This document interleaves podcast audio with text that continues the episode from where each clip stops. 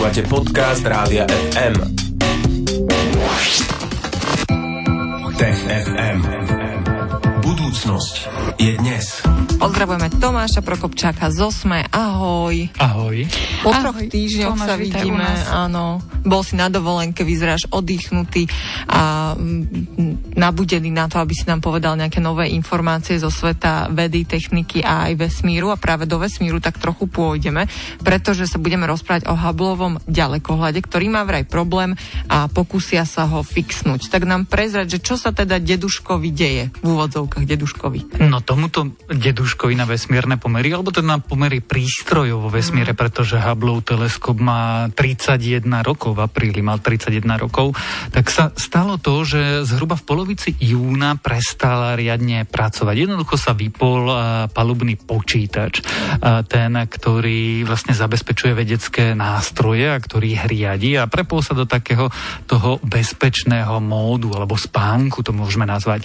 No a inžinieri NASA až doteraz vlastne netušili, čo sa stalo, pretože dnes sa už nevieme k Hubbleovu teleskopu dostať, čiže dokážeme len zo Zeme testovať prístroj za prístrojom a teraz sa zdá, že konečne teda prišli na to, kde je problém. No tak sa poďme pozrieť na ten problém, na čo sa prišlo.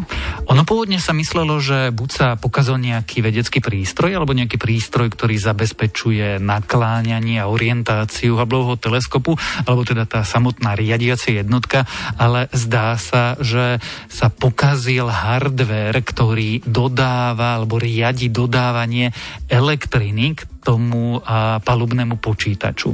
Jednoducho to, čo zabezpečuje, aby to malo došťavy. No a keďže to nemá došťavy, tak a, tie prístroje sú naprogramované tak, aby sa chránili a vypli sa. No a zdá sa teda, že nie je dosť energie. Uh-huh. Ne, nerozprávali sme sa aj dokonca tu v TFM o tom, že už pôjde v úvodzovkách do dôchodku, nechcú ho za niekoho vymeniť, tak uh, možno, že toto je dôkaz toho, že naozaj je to správne rozhodnutie. Čo teraz musia vlastne NASA urobiť? Oplatí sa im ho o nejako opravovať? No, v prvom rade ho nevieme opraviť inak, ako iba skúsiť zapnúť a vypnúť. Pretože eh, keď sme mali raketoplány, tak niekoľkokrát išla misia k Hubbleovmu teleskopu a opravovala ho niekoľkokrát dokonca zásadne. Lenže raketoplány Američania nemajú už viac ako 10 rokov.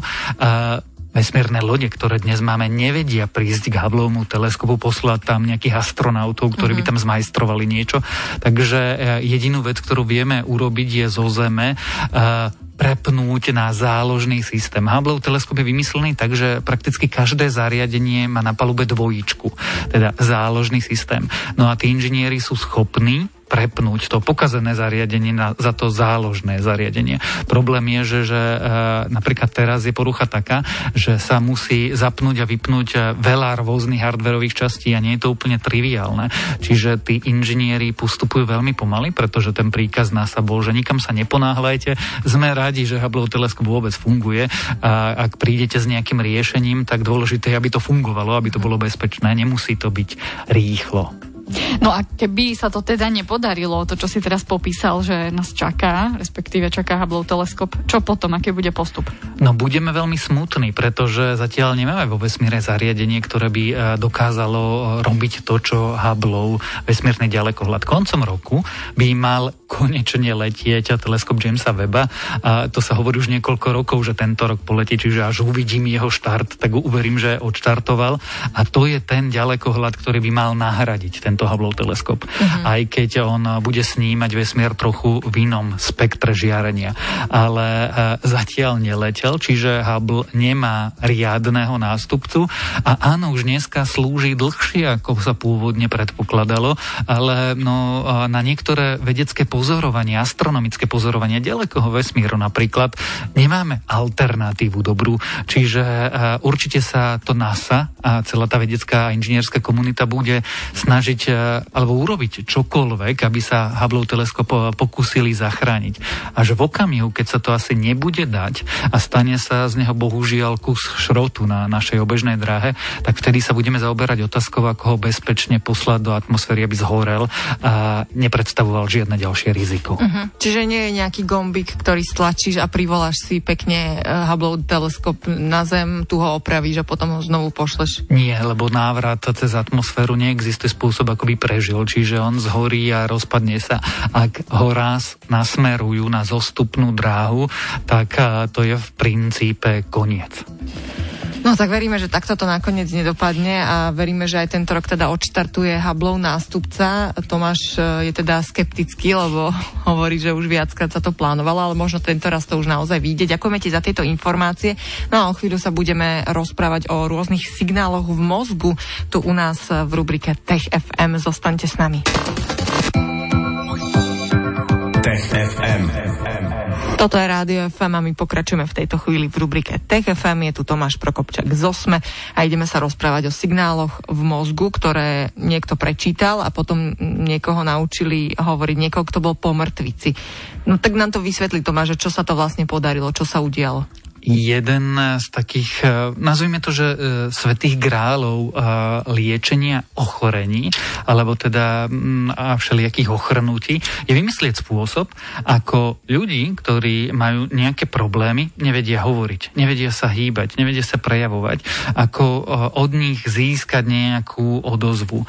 No a s tým by nám mohli pomôcť počítače a rôzne prediktívne modely.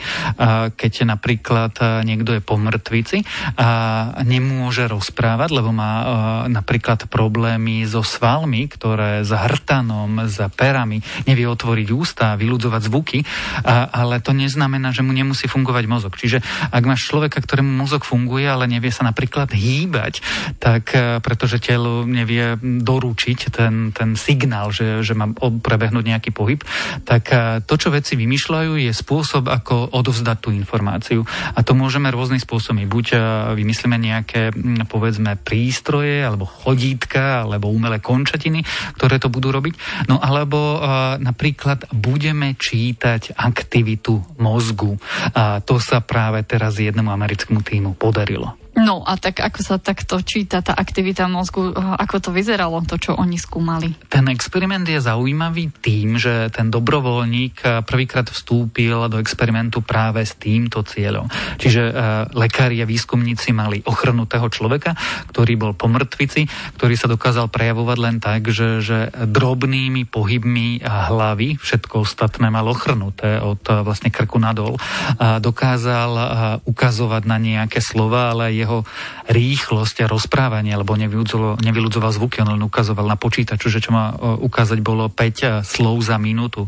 My normálne povieme 150 zhruba slov za minútu, čiže muselo to byť e, veľmi ťažké. No a on sa prihlásil a, a museli mu lekári a, e, otvoriť lepku a mu implantovali tie elektrody vo veľkosti asi kreditnej karty pri, priamo na mozog, na ten tzv. senzory motorický kortex, ktorý je zodpovedný za produkciu reči.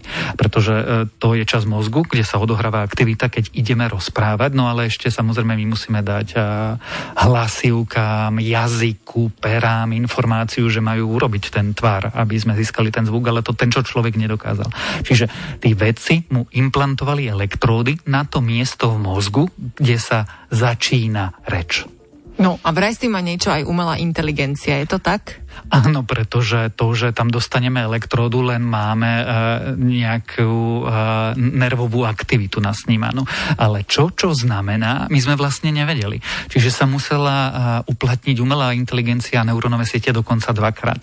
Prvýkrát ju učili, aby zistila, že čo je čo. Aká aktivita v tom mozgu, ktorý sleduje, predstavuje aké slovo. Oni ju e, učili na 50 slovách, a, ktorý ten človek e, tou aktivitou si chcel pomyslieť a povedať. No a potom, keď sa tá umelá inteligencia naučila rozoznávať, že táto aktivita v mozgu znamená, že ten pacient myslí na takéto slovo a teda ho môže povedať, tak potom zapojili vlastne druhú sieť, tzv. prediktívny model. To aj dnes, keď píšeš na telefóne, tak píšeš písmenka niekedy ti navrhuje slova väčšinou mm-hmm. hlúposti. Áno, to ne, nemáme radi. No. Ale oni použili uh, fungujúci prediktívny model, ktorý mal uh, úspešnosť triafania sa tých slov zhruba 75%, čo už je relatívne veľa. A keď skombinovali tieto dve, nazvime to jednu umelú inteligenciu a jeden prediktívny model, tak dokázali pomôcť tomu človeku a z tých 5 slov za minútu už bol schopný povedať vďaka počítaču a reproduktorom zhruba 20 slov za minútu. Samozrejme, to je oveľa, oveľa menej, ako my teraz rozprávame teraz v tomto stupe za minútu. Áno, ale, ale zase 4 krát rýchlejšie ale ako predtým. Oveľa, mm. oveľa rýchlejšie, oveľa, oveľa viacej a tomu človeku veľmi zlepšili život. No a prečo je celé toto dôležité? Kam až to môže dospieť? Pretože by sme podobným ľuďom, ktorí sú pomrtvici majú problém rozprávať a zároveň mozog funguje, alebo tie časti mozgu, ktoré sú zodpovedné za reč, fungujú, mohli veľmi pomôcť. A tu nejde len o reč, tu ide napríklad aj o tých ľudí, ktorí si pomyslia pohyb e, rukou, ale rukami nemôžu hýbať. Vlastne čokoľvek záleží, e, alebo potrebné je len nasnímať tú časť mozgu zodpovednú za tú činnosť, naučiť e, tú umelú inteligenciu alebo ten nástroj, že toto znamená tamto a to treba vykonať, no a potom to už iba vykonať. Čiže by sa dalo ľuďom, ktorí sú paralizovaní, veľmi, veľmi pomôcť týmto systémom. Uh-huh. A takým, že čo sú leniví, tým mi to nepomohlo? Vieš, že nechce sa mi zbehať, ale mám to nainštalované, tak ma to nejakým spôsobom nakopne. No, ich môžeš nakopnúť, ale uh, uh, lenivých ľudí zatiaľ, teda veci určite nejaký skúmajú aj lenivých uh, ľudí, ale myslím si, že keby si lenivému človeku povedala, že no tak teraz ti otvoríme lepku, a dáme ti tam elektrody a potom sa budeš liečiť, tak si tu lenivosť dvakrát rozmyslíš. no, tak dobrá motivácia. Hey, hey. Uh, takže sme bližšie k tomu svetému grálu, o ktorom si ty hovoril, Tomáš, mm-hmm. v úvode, uh, aj týmto um, výskumom. Určite sme bližšie, pretože toto je model, ktorý e, reálne ukázal, že to funguje, že tomu človeku sa naozaj zlepšil život. Samozrejme zatiaľ musí pri sebe nosiť relatívne veľký počítač a tú riadiacu jednotku, ale pretože tá umelá inteligencia, tie, tie modely potrebujú reálne vysokú výpočtovú silu, ale v budúcnosti to môže pokojne tak byť, že bude mať e, človek s týmto problémom implantovaný alebo nejaký implantát v mozgu, ktorý bude komunikovať s zariadením vo veľkosti telefónu alebo konkrétne s telefónom, ktorý má vo vačku a ten telefón bude rozprávať za toho človeka, ktorý nemôže otvoriť ústa. No, snaď by sa to podarilo. Budeme držať palce teda a veríme, že takéto ďalšie experimenty výjdu tak, ako treba. A tebe, Tomáš Prokopčak, ďakujeme, že si sem prišiel, porozprával nám a veríme, že prídeš opäť o týždeň vo štvrtok po 15. Čo ty na to? Prídem. Ahoj. Ahoj. Tech FM. Budúcnosť je dnes. Stream, živé vysielanie a playlisty nájdete na www.radiofm.sk.